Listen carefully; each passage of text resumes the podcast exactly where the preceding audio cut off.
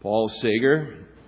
I uh, first became acquainted with Paul about 10 years ago when he spoke in a chapel service at the Master's Seminary when I was a first year student. They had on the agenda that this guy, Paul Seger from BMW, would be speaking, and I thought, well, that'll be interesting. And, uh, and uh, then I realized that it was Biblical Ministries Worldwide, uh, not the German auto manufacturer. But in any case, uh, I was, uh, his message just resonated in my heart. This is a man who is committed to the authority of the Scriptures and to the priority of the local church in the fulfillment of the great missionary endeavor that was given to us by our Lord to disciple the nations. And so when he spoke those 10 years ago, I thought to myself, this is a guy that I would like to get to know because if what he is telling us is true, then this is a mission organization that resonates with me in terms of priorities. So through the years, I've heard Paul speak a number of times, and the message has only been reinforced in my heart. It is a pleasure to have him here. Paul grew up in Nigeria, where his parents served as missionaries. Uh, he lived there many years. He spent his college years here in the U.S uh, attending Bible college, and then returned in 1975 to begin a church planting ministry there among the European population of South Africa, where he served for 17 years. 1994, Paul was uh, became the general director of biblical ministries worldwide, and through the last uh, what would that make it now? I guess that's 13 years. Is that right? Last 13 years or so, he has traveled all over the globe, I know, and spoken on many occasions on the issue of the priority of the local church in the, in the endeavor to bring the gospel to the nations. And, uh, and so it is with great pleasure he is joined here with his wife Joan, who we had the pleasure of meeting for the first time just a bit ago. But it is with great pleasure that we welcome you, Paul, to this pulpit to open the scriptures with us, my brother.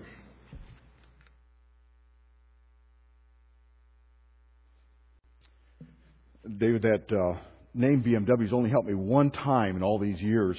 I was uh, going down to Honduras, and back in those days, you, the terminal wasn't quite what it is today. And as I got off the airplane, uh, you walk. They didn't have the, the, the you know the causeway that you get off the plane. You, you had to walk down the steps across the tarmac, and at the bottom of the stairs, this guy met me and said, "Are you Mr. Seger?" And I said, "Yes." And he said, "May I take your briefcase?"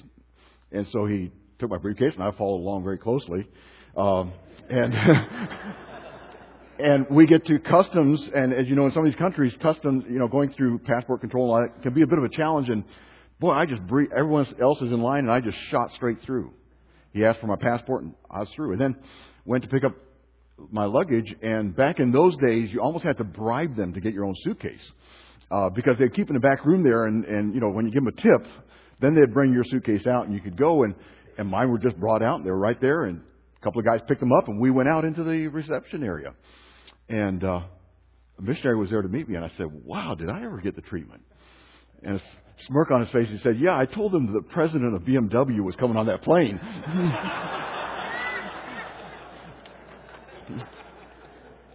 I haven't tried that in Germany. I don't think it'll work there.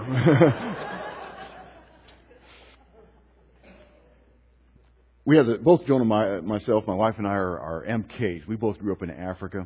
Had the tremendous privilege of growing up with missionary parents, her in Malawi and my folks in Nigeria, and we met here in America. And then went back to Africa. So we've spent most of our lives in uh, Africa. And so we're sort of a little bit in a, you know, out of our culture being back here in the States, but we're, we're living in Atlanta now, and as you can tell by my accent, I'm picking up on the culture and the lingo and everything, right? You know, there's not too many of us in Atlanta that are from Atlanta. We're all just imports there. But we've been we've been thrilled to be able to be part of what God is doing around the world, in, particularly in the area of international ministries. We just a few days ago, my wife and I got back from a trip to Europe and South Africa. We go back to South Africa every once in a while just to get a fix. You know, you got to go back to home. We raised our kids there, and it really it was our home. And and and visited Europe and as I visited, visited South Africa, there were two things on this last trip that just really gripped my soul, that are heavy burden on my heart that I don't know all that I can do about it. I, I don't know what to do about it entirely. And uh, since I don't really know what to do about it entirely, I'm going to I'm going to sort of draw you into my problem here this morning, and maybe lay some of the burden on you because.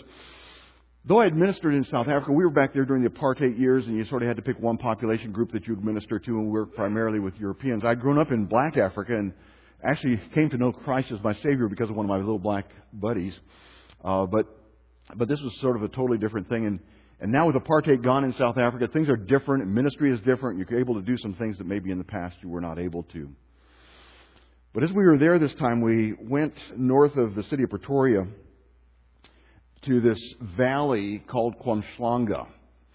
And uh, in this valley, there's 1.2 million people. Now, it's not high-rise building. It's not densely populated like upland here. It's it, you know spread out a little bit more, sort of over the hillsides, but over a million people in this valley called Kwamhlanga. And we were going up there to meet with some folks that were not with us. They were sort of a relief agency that was working up there among the AIDS orphans. And this relief agency is trying to meet some of the physical needs of the population there it's sort of hard to get your arms around this, but probably very conservatively, you could say that half of the people there have AIDS. There are two and a half thousand new AIDS orphans every week in South Africa. Every week. Two and a half thousand kids are losing their parents because of AIDS. And this disease has ravaged sub Saharan Africa and has wiped out entire villages, and, and, and, people are, are dying every day because of this. And the, the ramifications of what this can do for South Africa and what, what the impact is, no one can really even get their arms around it. But it's just an incredible, incredible problem. We, we went up there to meet with some people in a relief agency that were doing some of the physical side, trying to figure out what can we do to minister to people spiritually in that kind of a setting. Maybe piggybacking on the back of the relief agency that is working there because their focus is primarily on getting people fed and getting drugs to them and and uh, not being not all that much being done on the spiritual side of things. And while we need to meet physical needs, obviously the most important thing is the spiritual need. And so we are trying to figure out what we could do. And it was just such an incredibly life changing thing to be there among these people that you know are dying and to meet these children who no longer have parents. Part of the culture there is if you leave the land of your parents, you lose that land. And so they've figured out a way to keep the kids on the land. And so you may have a household that is led by a 10 year old child. But they have grandmothers that sort of look in on them and they bring them into these centers after school and they feed them a good meal and, and then sort of the rest of the afternoon they hang around these centers. But it's sort of a ready-made situation to evangelize and minister to kids. You see, in, in every crisis, there's also opportunity, and there's an incredible crisis going on there right now, but incredible opportunity. When you think of it, here are all these kids that don't have their parents who are going to lead them down a road towards the paganism that dominates their lives. And so these children are wide open and uh, available to anybody that will show them some time and attention. And uh, there's there's just some incredible opportunities there, and we haven't figured out entirely how we can capitalize on that or what we need to do. But but I came away from Kwamhlanga burdened for saying, what can we possibly do? But it just seems so overwhelming when you're talking about tens of thousands, even millions of people that need attention. Before we went to South Africa, we'd been in Europe, and we were in Germany this time, but I, we're working as a mission a family up there to figure out what we can do by way of ministering in Western Europe. By the way, Western Europe is still an incredible, incredibly needy mission area of the world. They say that when the wall came down, there were more Christians in Eastern Europe than there was in Western Europe. And there's still incredible needs that exist in Western Europe. And the country that has gripped my heart in Western Europe, well, several of them have, but one that's at the top of the list is the country of Denmark. Denmark has 5 million people there are nine missionaries working in that country that we know of. Now, North American missionaries. There could be some others that are under the radar screen, but in the in the mission handbook that sort of tracks where American missionaries are, there's only nine listed. That would include everything from Pentecostal to you name it, everything. They're, they're all called missionaries, and, and there's nine. This is a country that has incredible needs. They, they sort of invented postmodernism. You know, before we ever even thought about this, they were already way down the road on this. It's a country that has led much of the rest of Western Europe in its own spiritual decadence and the liberalism that exists there. This is a country in which people's hearts have been hardened to the gospel. And the, this morning, here in North America, about 40% of our population in North America will be in a church today of some sort or another. 40%, 4-0. In Denmark, there will be fewer than 1% of the Danes that will go to any kind of a church. There's about 2% of the people that go to church, but that's because the majority of the people going to church are the immigrants, and they've been open as a country to immigrants coming from around the world, and so you have these immigrants that are interested in spiritual things, but the Danes are not. As we've taken a look at this country, this incredibly needy country that is just radically opposite from Kwamhlanga. There in all of the poverty and the tin shanties and the dirt roads, now up north a few thousand miles, this country of Denmark, and the city of Copenhagen, which is the, the fifth most expensive city to live in in the world. You know what it's like to live in a big city. Well, this is the fifth most expensive city in the world. And as we try to think in terms of how do we put missionaries there, what do you do? You know, it seems like financially this is just way, way above our heads. The hardness of people's hearts, the, the affluence that is there, the lack of sort of need for anything. Just radically opposite from Kwamhlanga.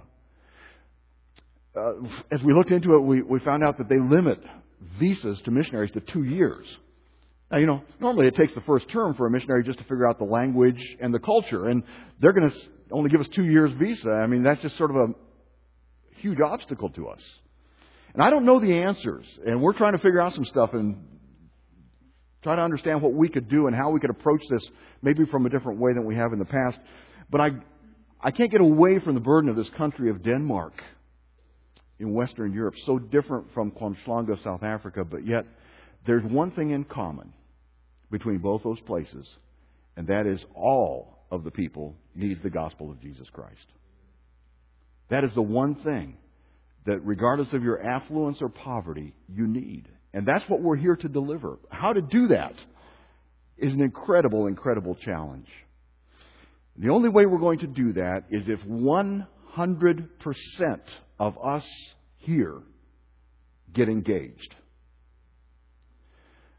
The tendency is to think, well, at least if the elders are involved or the missions committee is involved, we're sort of doing our thing. But this morning I want to try to argue that every one of us in this room needs to sign on the dotted line to somehow get involved in reaching this world for Jesus Christ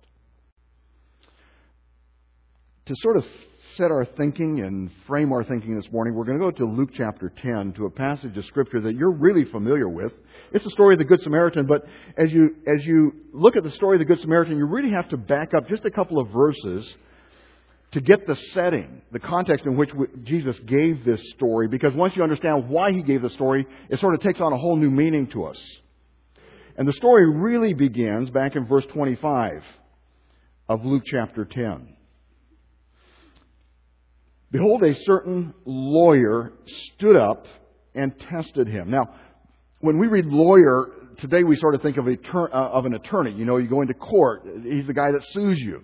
Well, a lawyer back in these days was, was actually a synonym for a scribe. He was a guy that was trained in the law, the Old Testament law. He, here was a guy that was well educated. Here was a guy that knew the Old Testament.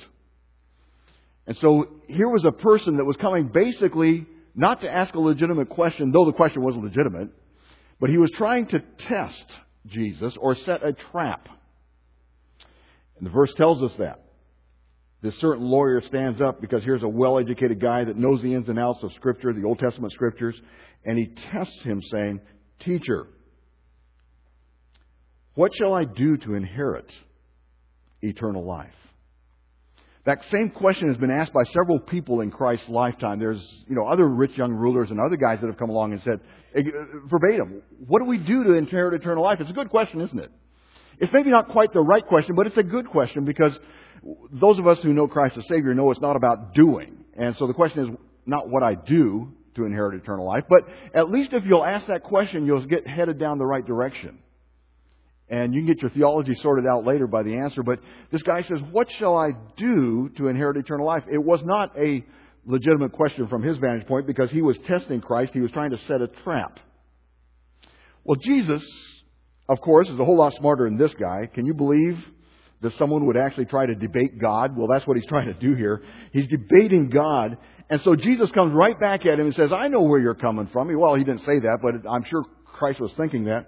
I know where you're coming from. You're trying to set a trap. Let me, let me answer you here in a way that you're going to have to, you're, you're going to get a red face. Says verse 26, what's written in the law? He understood this guy was a lawyer. In other words, a person that knew the Old Testament well. He says, what's your reading of it? You tell me what you think. And instead of Jesus lambasting him, he simply turns the tables on him and says, why don't, why don't you tell me what you understand from the Old Testament? So the lawyer answers in verse 27 You shall love the Lord your God with all your heart, with all your soul, with all your strength, with all your mind, and your neighbor as yourself. And he said, verse 28, You've answered rightly. Do this and live. That verse, verse 27, you've seen it many other times throughout Scripture, basically is one of those verses that takes all of the Word of God from Genesis to Revelation and just sort of distills it down to one laser point. This whole book is basically is basically summarized in that one statement. If you'll love God and love people, you're basically going to be doing everything you need to be doing here.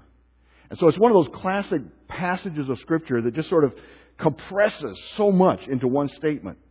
And Jesus says, You've got it. Do this and you'll live. Immediately the lawyer knew he was trapped. Would he be so brazen as to say, I love God with all my heart, with all my soul, with all my mind? All is pretty conclusive. I mean, you know, that sort of includes everything. And surely he couldn't stand up there in front of Jesus and the crowd that was listening and saying, It's with every ounce of my being that I love God.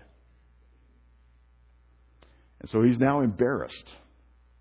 And in order to save face, because he's a sharp thinker, he, he turns the discussion slightly. Because he knows he can't really deal with that first one, loving God with all of his heart, because he knows deep down that that's just, he just, he just isn't doing that. Instead, he focuses on the second part of the statement, love your neighbor as yourself, and changes the debate. Verse 29. He, wanting to justify himself, said, Who's my neighbor? Let's, let's get into a philosophical discussion here about semantics. You know, let's define neighbor. Who is my neighbor? He knew he was trapped, so in order to save face, he says, I, I can't be embarrassed in front of my buddies here, so I'm going to change the topic slightly and let's talk about, you know, who a neighbor is. And it was in answer to that question that Jesus now gives the story that we're so familiar with, the story of the Good Samaritan. Because in this story, Jesus is going to define for us who our neighbor is. And there's a surprising definition for most of us that think we know the, what the term neighbor means. Well, let's take a look at the story. Here's the Lord's answer. Verse 30, Jesus answered and said, A certain man went down from Jerusalem to Jericho. When it says down, it literally means down. Within just, uh, well, less than 20 miles, you'd go, you'd actually uh, drop in elevation over 3,000 feet. And so when it talks about going down to Jer- Jericho, it literally was that a certain man went down from Jerusalem to Jericho.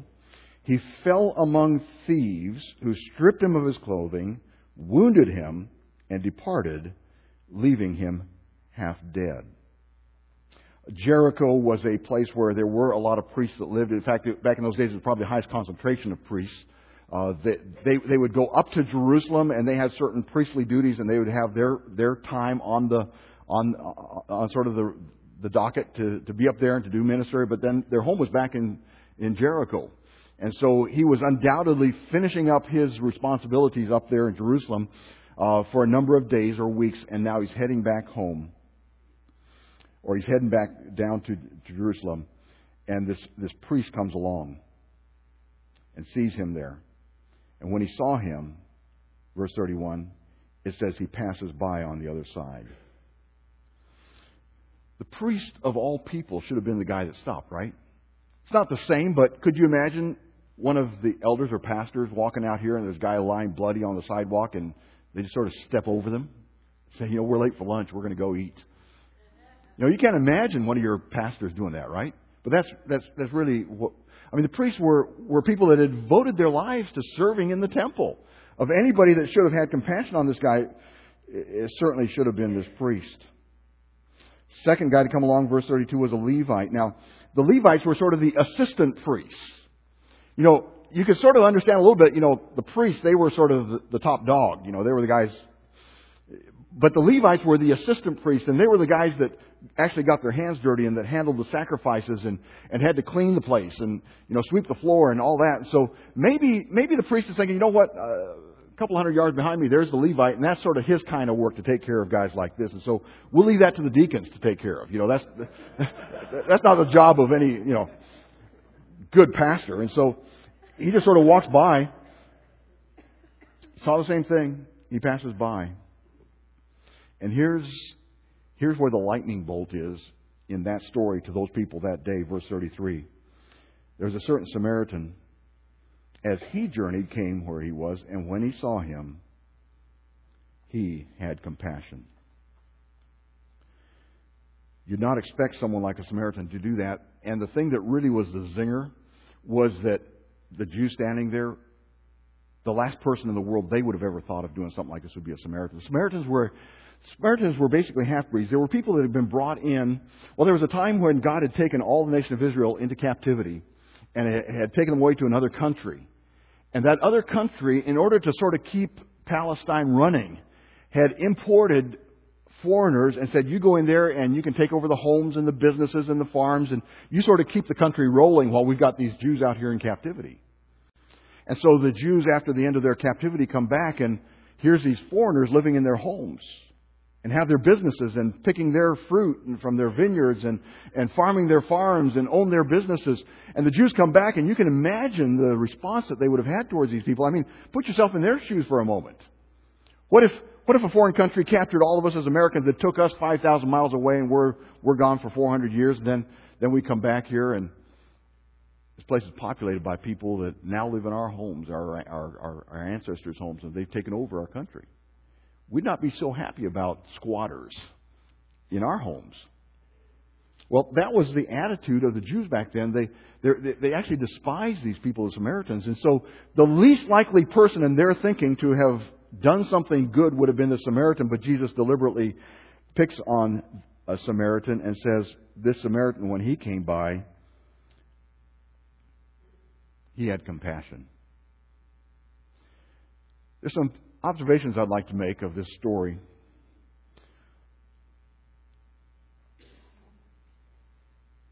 There's basically three responses that we have when we see a need.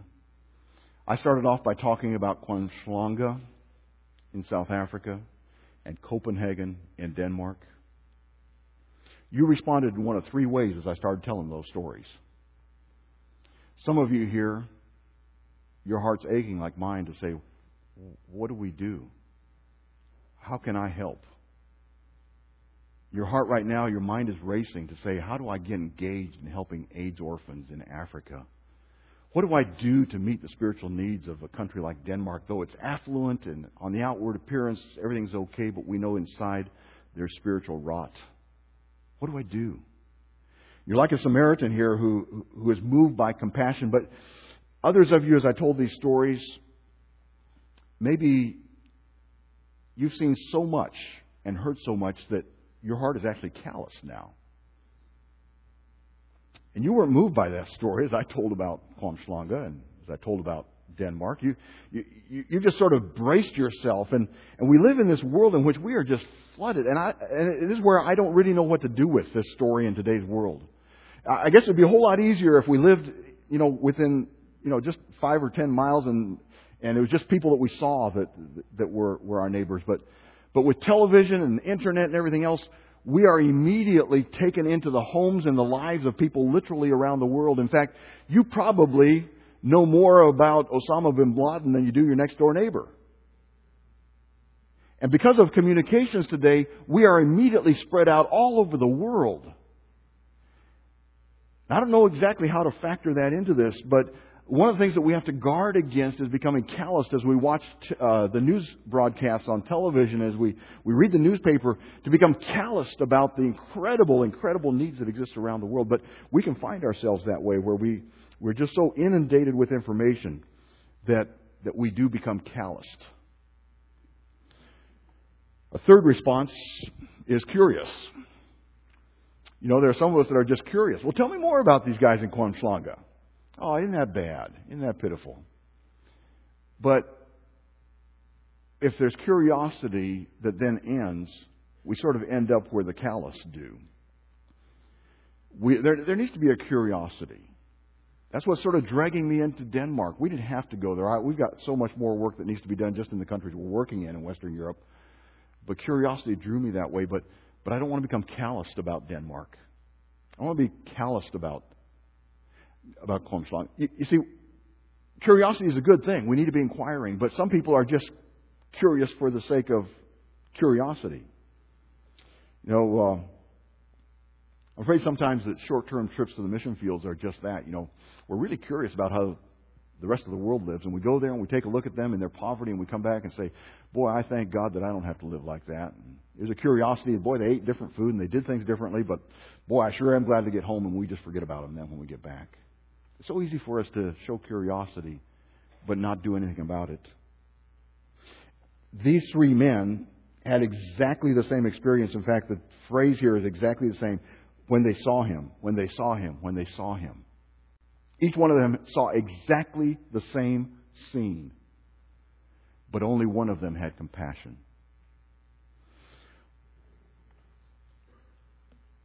Some observations. It's possible for us to know all of the right answers, but not apply any of it to ourselves.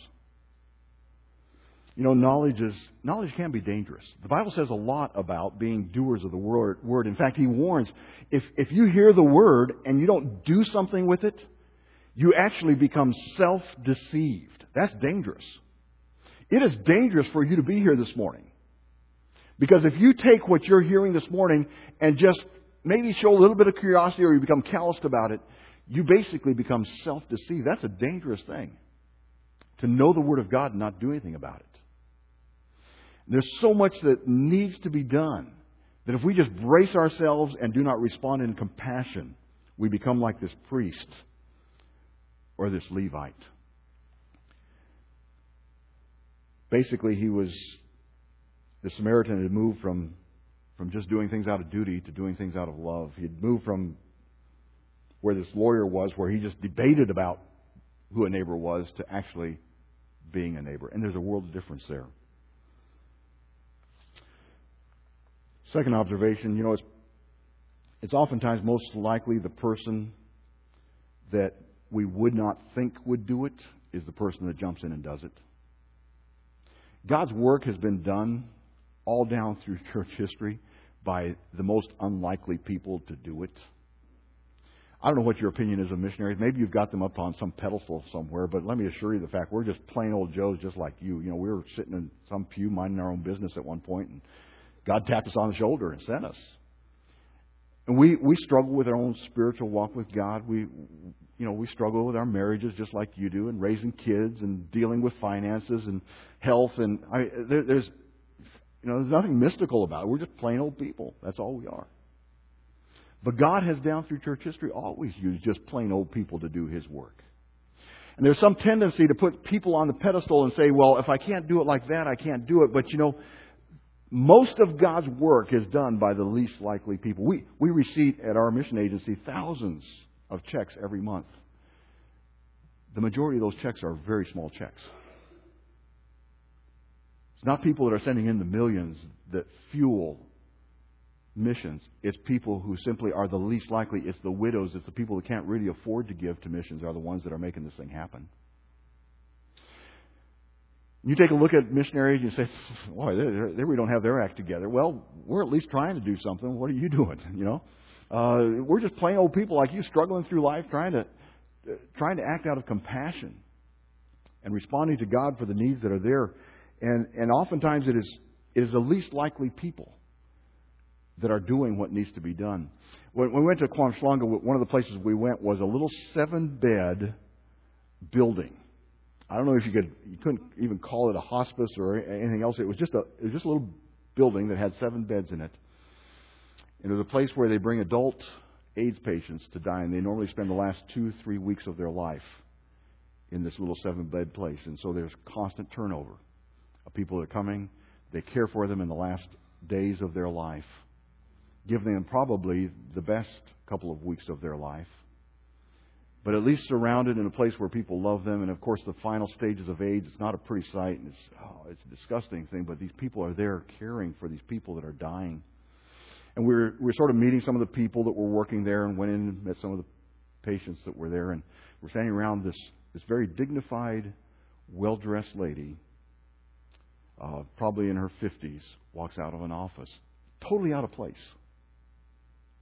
Dressed immaculately. I mean, just radically different from anything else. And, and we met Babette and started talking with Babette.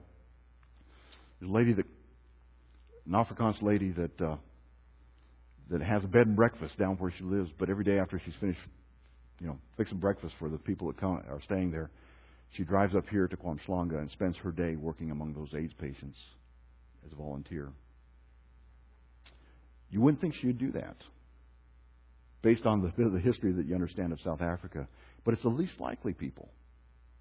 And right now, you're probably sitting here thinking, I'm the least likely person that can do anything about Copenhagen or Kwamhlanga or anything else around the world, or even my next door neighbor. But let me assure you from this story, it is the people that are the least likely that are the ones that do it. And so if you're feeling kind of small here this morning and insignificant and underqualified, guess what? You're qualified. That's how that's the kind of people that God uses. Notice something else about this story. Jesus' definition of neighbor is somewhat radically different from my definition. If you were to say, Paul, tell me who your neighbors were, I'd start telling you about the Chinese couple that lives on the left, right side of our home, the, the couple from New Jersey on the left side of our home, and the Indian couple that lives across the street from us. They're Hindu, and you know all the incense. They name their kids after the pagan gods, and and but they make great curry. And uh, and so, if you said who's your neighbors, I would start talking about people that live on my cul-de-sac. Jesus turns that definition or that word on its head and defines it a totally different way. Notice his definition includes several elements. Number one, it has nothing to do with geography. When this verse says, treat your neighbor as yourself, love your neighbor as yourself, is not limiting this to geography. This Samaritan was on a journey as well as the person that had been attacked. They probably had never met each other in their life. They were just sort of two strangers that happened to cross because of these cross their paths because of these circumstances. And so this has nothing to do with geography. This, there was no one living out there. This was not their home. This was, they were on a journey. And, and so when we think in terms of neighbor, it doesn't have to do with the person that happens to have the plot next to yours. Notice the second thing. It's simply someone who has a need. When you find someone that has a need, instantly they become your neighbor. That sort of raises the ante on this whole thing, doesn't it? That, that sort of radically changes my understanding of neighbor. When I find some people in Kwamhlanga or in Copenhagen that have a need, immediately God says they are my neighbor and I have a responsibility towards them. Notice the third thing. It's someone you don't know. You don't know those people in South Africa or in China or Brazil or Turkey. They're not necessarily people that you know. I can tell you about my neighbors, but there's a lot of people that I don't know, but I, I know about them. Jesus says they're your neighbor. It's possibly somebody from a different culture. Uh, this was not in Samaria. In other words, the majority of the people would not be Samaritans, and so it, though it doesn't tell us, it just says it's a certain man. It doesn't say this guy was or wasn't a Samaritan, but logic would tell us that this was probably a Jew that had been attacked. Because We're down south. We're not in Samaria. We're not where the Samaritans live. This Samaritan happened to be out of his turf. He was out of his country, if you want to put it that way.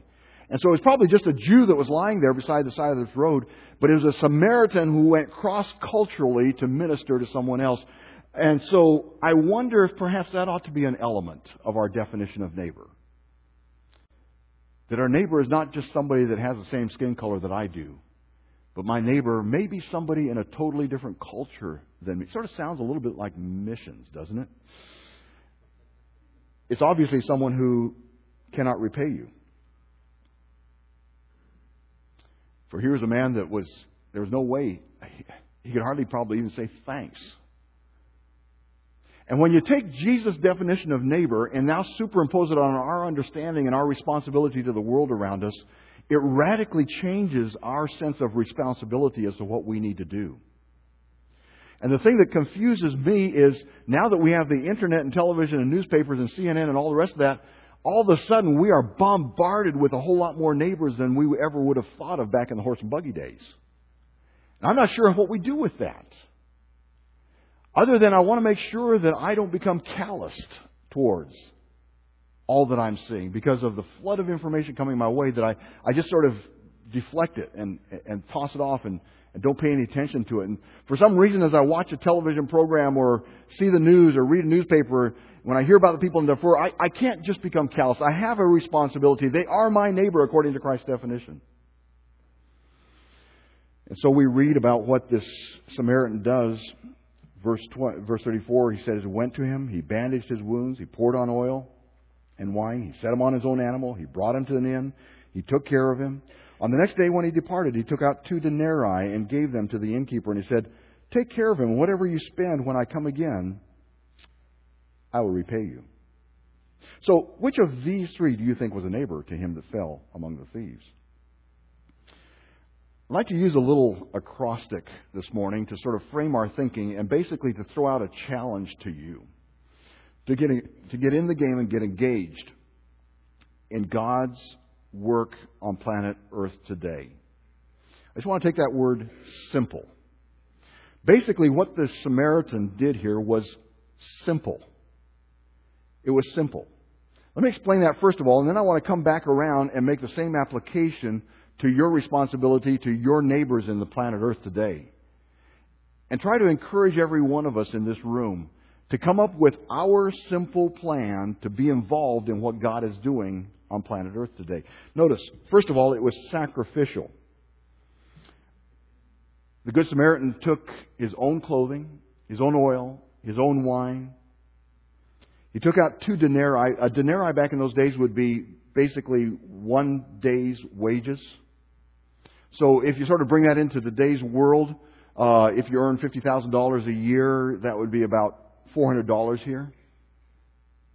And he left $400 there out of his own pocket for a person he'd never met before. He, he, instead of riding his own donkey, now walked the rest of the way to Jericho. So the Good Samaritan sacrificed. S. Notice something else. It was immediate. I. Could you imagine uh, the Good Samaritan saying, Well, man, I got a business meeting down here, and I, I, if you're here three days from now, when I get back, I'll take care of you then. Now, it was immediate. He stopped, probably missed a couple of appointments, but he stopped in his tracks and immediately did something to help this person in need. And so, in this acrostic simple, it was sacrificial. It was immediate. It was not something he was going to do later. He was going to stop right now to do something about it. It was number three, measurable. If we were talking to the Good Samaritan right now, we could sort of give him a checklist and say, Did you bandage the guy up? Check. You pour on oil and wine? Check. You put him on the donkey? Check. You take him to a hotel? Check. You pay the hotel bill? Check. You take care of the bill when you came back? Check. You see, it was measurable. This wasn't something ethereal. He wasn't talking theory here. Here was a guy that was actually doing something that was measurable. It was two denarii. And so what the Good Samaritan did was measurable, sacrificial, immediate, measurable, and personal. Probably the priest was delegating to the Levite. The Levite was saying, I don't want to do this. I don't know who I can delegate to, but I'm out of here. But here was a guy that actually got down in the ditch with the person that was fallen and didn't delegate out a responsibility, but instead took of his own supplies and cared for this guy physically, put him on his own donkey, walked the rest of the way into town. And after he had picked up a person that had been bloodied and placed him on the donkey, can you imagine what his clothing would look like? He needed a dry cleaner as well. In other words, he got in the same ditch with the person that, that he got messy, got soiled. He put himself in harm's way because who knew but what lurking in the shadows or in the rocks above them were the same robbers that had taken this person's things and had robbed him, and that he may be attacked as well. He got personally involved in meeting these needs. It was not something to be delegated. Number four, five, it was loving. Love is simply a decision that we make to put another person first. That's all he did. He said, Here's a person in need. I'm going to put their needs, their comfort, before mine. If this was a Jew lying in the ditch, he was actually doing it for a person that, if there were in other circumstances, would have hated him. That's the story of missions. You know, you may think when we get off the 747 on the other side of the pond that there are just sort of natives standing there with arms waiting for us to, you know, get off the plane and bring them the gospel. Not true. There are some places where, you know, that might happen, and they're very infrequent. Majority of the places we go, they would just soon we leave. In fact, sometimes they're very verbal in that. Sometimes they're very physically abusive in that, wanting to chase us out. But but love says, even though you don't want me, I'm still going to put your good above my good. And even if it means persecution, if, if, if I've got to go through all kinds of things in order to serve and minister to you, I'm going to, I'm going to do that. That's love. So it's simple, it's sacrificial, it's immediate, it's measurable, it's personal, it's loving. And then the last one, it's effective. Did this guy take care of this guy in the ditch? Of course he did. It was effective, it solved the problem. You know, we in Christianity have been big on faithfulness, as we should. We are, there's a lot in the Bible that says about that we have a responsibility to be faithful. But sometimes we have patted ourselves on the back so much about being faithful, we've forgotten that the Bible also talks about being effective. And that we have a responsibility to be good stewards of the resources of both our finances and our time. And somehow we have to leverage those finances and that time to accomplish something. And just hiding our talents because we fear God is not the way to go. There needs to be an effective usage of the talents that God has given to us. And so here was a man that was effective. He was practical. He was strategic in what he did. Now let's back away and go through that same thing again. Except now let me apply that to missions because where I'm going with this as we try to conclude things here in just the next few moments is for you to get engaged in this one thing that God has you on the planet for. And that is to get the gospel of Jesus Christ to the people of this planet, to your neighbors. In some instances, those neighbors are going to be literally your next door neighbor. In some instances, it's going to be somebody across town. In some instances, it's going to be across state. Sometimes it's going to be across the country. Sometimes it's going to be around the world. I don't know where you fit into this big picture, into this puzzle. All I know is that God wants every single one of us somehow to be engaged in this process, regardless of how young or how old we are. All of us has a part to play. And if we're going to meet the needs of the world today, it's going to be because every one of us gets in the game. As long as there are people on the, in the stands observing, we diminish what could possibly be accomplished. All of us have to get down on the field. And in order to do that, you need to come up with a simple plan for yourself. Could you fill in for yourself this blank? My job in reaching the world for Christ is. If I were to ask you to stand up right now and say, tell us that, you know, could you stand up right now and fill in that blank because you know exactly what it is? Maybe you're not quite sure what you should be doing. That's why you've got pastors and elders here that, that can help guide you into that. But all I'm encouraging you to say is every one of us needs to get in this game and get involved. And as you do, make sure that it passes the simple test. Is it sacrificial? Don't do something in the kingdom of God that is not sacrificial. Do something that is going to cost you. Don't do little things for God.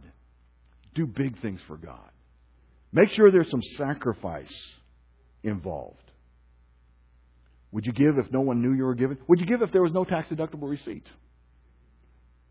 Would you pray if no one knew that you ever prayed? Do something in sacrifice. Do something immediate. Our tendency is to say, you know, when I get more education, when I know the Bible better, when I'm older Christian, when I have more money, you know, we, we come up with all these things. You know, when I get to a certain point, then I'll get engaged in the process. But that's as silly as this guy walking by and say, Look, I'll be back in 10 days and I'll take care of you. You're still here. The people of the world right now need the gospel of Jesus Christ. Right now. I mean, right now. Not tomorrow, not the next day. Right now they need it. Whatever you do, make sure that it's immediate. May I encourage you that you don't let this day go by until you can fill in that blank and say, My involvement in world missions and reaching the world for Christ is. And I have no idea what that is for you. But don't procrastinate. Whatever it is, make sure that it's measurable. The easiest thing to say, well, I'll just pray for missionaries. No, no, no. Make it measurable. How many missionaries are you going to pray for? How often are you going to pray for them? How are you going to stay informed with the needs that those missionaries have? And so, a measurable goal when it comes to praying for missionaries is to say, I'm going to pray for 10 missionaries every single day. And I'm going to get all of their prayer letters, and I'm going to spend 20 minutes a day praying for missionaries. That's measurable. So make sure that it's simple. It's sacrificial. Do it right now. Make sure that it is measurable. Make sure that it is personal.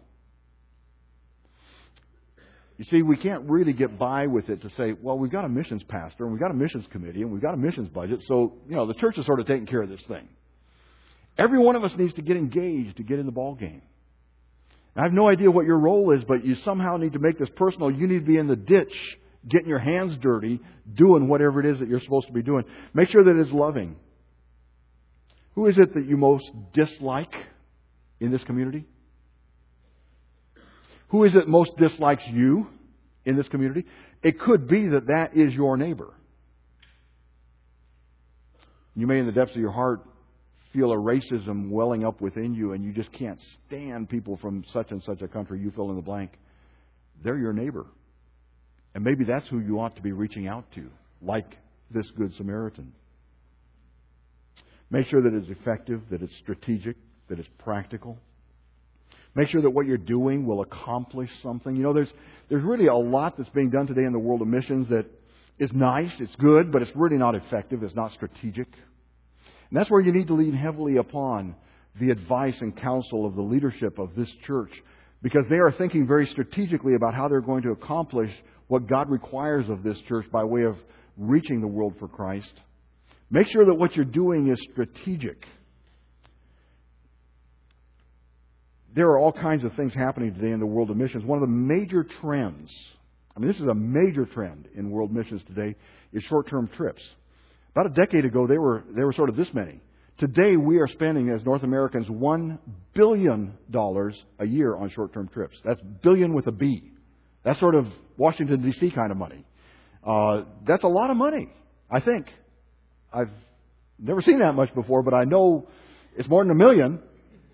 And uh, we're spending, and I've often wondered, you know, if, if, if Foothill Bible Church had a billion dollars in the checking account. God said, I want you to spend that the wisest way you can to establish churches and take the gospel across the world. Would you do it through short term trips or would you maybe opt out for some other strategy? I, I, I'm not telling you what you need to do. I'm just saying that's the way we've got to start thinking.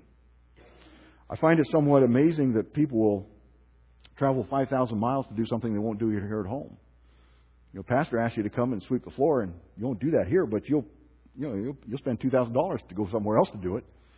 Uh, and spending that $2,000 isn't the most strategic thing. Uh, $2,000 would hire a lot of people in that country that you went to dig that ditch in. And they would probably dig the ditch faster and better than you can. I don't want to be critical here of anything people are doing. I'm just saying we've got to think strategically. We've got to make sure that what we're doing is not damaging the ministry on the field and we're actually enhancing and helping that ministry. And so, as we think through what we're doing in the world of missions, we have to think strategically and make sure that we are leveraging the time, the resources, the money that we have so that we're accomplishing what God wants us to. May I challenge you to come up with your simple plan to get in the game? And let me encourage you to do it sooner rather than later. Remember, immediate. But make it simple, sacrificial, immediate, measurable, personal, loving, effective. We were standing there talking to Babette in uh, this little seven bed facility where people, AIDS patient, comes to die. And she was telling the story about how she first started coming up to this place and how she works there, and some of her friends back down in the affluent area where she lives learned what she was doing. And she said their comment to her was, Why would you do that? Just let them die. I don't know about you, but that just jars me. Just let them die. And what was behind the comment was these people got themselves into that trouble because of their sin in the first place. Just let them die. I mean, they got what they deserved.